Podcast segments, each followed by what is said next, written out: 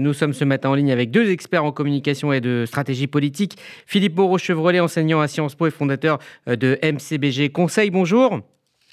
Bonjour. Merci d'être avec nous. Et Julien Offred, spécialiste en communication politique et associé à l'agence La Frenchcom. Bonjour. Bonjour euh, Philippe Moreau-Chevrolet, la montée du Rassemblement national à un tel niveau, est-ce que euh, c'est le fruit d'une stratégie politique ou tout simplement d'une montée de la colère des Français qui date non seulement du dernier quinquennat mais peut-être même d'avant? C'est le fruit de, je dirais, plusieurs erreurs stratégiques. Il y a d'abord il y a une montée de la colère et puis il y, a, un vote qui est très fort en faveur du RN depuis depuis des années. On l'a vu à la présidentielle aussi. Et puis il y a eu des erreurs stratégiques qui font que dans les reports du second tour des législatives, là où normalement les électeurs de la NUP auraient dû se mobiliser pour faire échec au RN dans des duels par exemple avec la majorité présidentielle, eh bien ils se sont abstenus, voire ils ont voté euh, RN. Donc on peut penser que l'erreur stratégique numéro un, de la part du gouvernement, ça a été de ne pas choisir ses combats et de diaboliser à la fois, euh, on va dire, la gauche et euh, l'extrême droite dans, dans, dans les élections législatives. Donc les électeurs se sont un peu vengés au second tour. Et puis il y a aussi eu beaucoup, on a vu une agglomération, un agglomérat de l'électorat sur la question de la retraite à 65 ans, qui a pu aussi précipiter un certain nombre d'électeurs pour voter pour des choix beaucoup plus radicaux dans cette élection. Julien Offret. Bah, effectivement, euh, Rudy, c'est, on peut imaginer qu'effectivement, c'est à la fois le fruit d'une stratégie politique, mais également le fruit d'une colère. Euh, je pense, euh, et d'ailleurs, euh, je crois que c'est Olivier Grégoire qui l'a, très bien dit, de manière assez humble, c'est qu'on est tous, plus ou moins, tout le monde a sa part de responsabilité dans la, dans la montée du, du Rassemblement national. c'est, assez c'est assez drôle d'entendre dire aujourd'hui que euh, euh, le, le, gouvernement euh, n'a pas su donner des consignes de vote. Je pense que ces consignes de vote-là, l'opinion publique ne sait plus les entendre parce que l'opinion publique est tellement il y a un tel rejet de la politique que le, citoyen votant n'a plus envie qu'on lui explique ce qu'il doit voter, de un, et de deux, il y a une, y a une, certitude qui est que le, peuple aujourd'hui est, très en colère et on le voit avec euh, pas, pas, seulement euh, l'arrivée du front, enfin, du Rassemblement national, mais également avec l'arrivée de, de, NUPS, euh, parce que le NUPS c'est essentiellement aussi l'extrême gauche, en tout cas la gauche rassemblée, mais quand même une grande partie de l'extrême gauche. la France insoumise multiplie ses, ses, députés par, par, par, deux. c'est l'arrivée de, de, tous ces députés qui sont euh, à la fois anti-européens, euh, pour certains euh, évidemment qui, sont obsédés par le fait de, d'ouvrir l'immigration ou pour d'autres effectivement le fait de fermer les frontières, donc dans la radicalité totale, ça, montre une chose, ça montre que les gens ne veulent plus que les politiques gouvernent comme ils ont toujours gouverné. ce, ce que nous montre l'Assemblée nationale aujourd'hui, c'est c'est un peuple français qui nous dit stop, parlez-vous. Euh, on ne veut plus euh, de, de l'arrogance aussi peut-être euh, potentielle qu'ont pu avoir certains ministres et, et, et, éventuellement effectivement le président de la République sur les dernières années. le peuple le peuple dit au gouvernement parlez-vous. Mmh.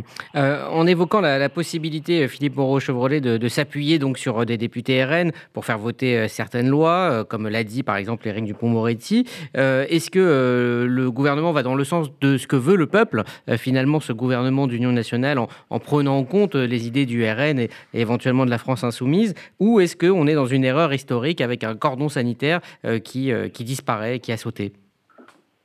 Pour faire une union nationale, il faut que tous les partis participent. Donc c'est le pari du chef de l'État hein, qui a appelé aussi Fabien Roussel au sein de la NUP, par exemple, pour lui demander s'il rejoindrait euh, une configuration d'union nationale. Ça peut être une façon pour le président d'en sortir par le haut, c'est-à-dire dire au fond, euh, sans, euh, sans faire ce qu'il n'a pas envie de faire. il est très important de comprendre que dans sa stratégie, une alliance avec LR, par exemple, qui ancrerait durablement son mouvement et lui-même euh, à droite, euh, c'est pas très envisageable. Lui, ce qu'il veut, c'est être toujours au centre, toujours à droite et à gauche. Il pense que c'est là qu'il tire sa force politique. Donc l'union nationale, pour lui, ce serait assez idéal. Ça ne l'obligerait pas à clarifier ses choix. Et ce qu'il essaie de faire avec le RN, c'est de préparer peut-être l'opinion et puis ses propres troupes. Hein. Euh, c'est loin d'être évident à euh, ce que certains votes se fassent avec le RN. Peut-être certains votes se feront d'ailleurs avec des éléments de la NUP ou la NUP. Certains autres votes pourraient se faire avec LR. Et au fond, s'il arrivait à faire euh, ce qui a été beaucoup fait d'ailleurs dans les républiques précédentes. Hein. Il n'y a que sous la Ve République qu'on a un, fonctionnement plus rigide, mais euh, il, y a des, il, y a, il y a des fonctionnements très parlementaires qui fonctionnent très bien avec des majorités euh, pour un projet de loi et des majorités pour d'autres projets de loi. Je pense que ça pourrait aussi être une façon de procéder. Simplement pour ça, il faut dédiaboliser des partenaires potentiels. C'est un petit peu ce que fait le gouvernement en disant finalement, alors peut-être pas le gouvernement, c'est là où il faut clarifier parce qu'on ne sait pas qui parle. Donc on ne sait pas si c'est la majorité qui parle ou des initiatives individuelles. Mais en gros, ce qu'on nous dit, c'est le RN finalement c'est pas si mal. Alors c'est du coup c'est plus vraiment le diable le plus important et euh, on peut composer avec. Ce qui est ce qui est à la fois complètement nouveau parce que depuis euh, 40 ans que le Front National, le Rassemblement National existe, on nous a jamais tenu ce discours-là de la part d'un parti de gouvernement. Mmh. Et là, on est en train de nous dire que c'est un partenaire responsable et respectable. C'est compliqué quand même parce que c'est un parti qui a été fondé sur des bases antisémites, qui a été fondé par d'anciens Waffen-SS et dont on nous dit depuis 40 ans que c'est le diable. Et là, soudainement, ça devient un partenaire parlementaire possible mmh. avec le deuxième groupe le plus important à l'Assemblée nationale. Donc il faut mesurer le changement historique qu'on est en train de vivre et qui restera à confirmer parce qu'encore une fois, pour l'instant, Emmanuel Macron n'a pas, lui, euh, euh s'est pas exprimé là-dessus. Donc, est-ce que ce sont des initiatives individuelles? Est-ce que c'est un débat qu'est l'REM ou ensemble a euh, avec lui-même C'est-à-dire, est-ce qu'il y a une forme de débat entre parlementaires ou entre figures et l'REM et que tout le monde n'est pas d'accord c'est un peu compliqué à savoir. Et Julien Offred, pour, euh, pour conclure, est-ce qu'on est face là à une, à une potentielle erreur historique? Alors, moi, je, déjà, la, première chose, c'est que je ne pense pas qu'on puisse accuser Éric Dupont-Moretti, euh, pour prendre par exemple euh, ce, ce, ce, ministre, euh, de tactiser euh, ou de se rapprocher du Rassemblement national alors qu'il a passé toute sa vie à l'attaquer et à montrer que son programme était délétère. Donc je pense que c'est un, un, faux procès qu'on peut lui faire aujourd'hui. il a été attaqué sur, sa prise, sur ses prises de parole.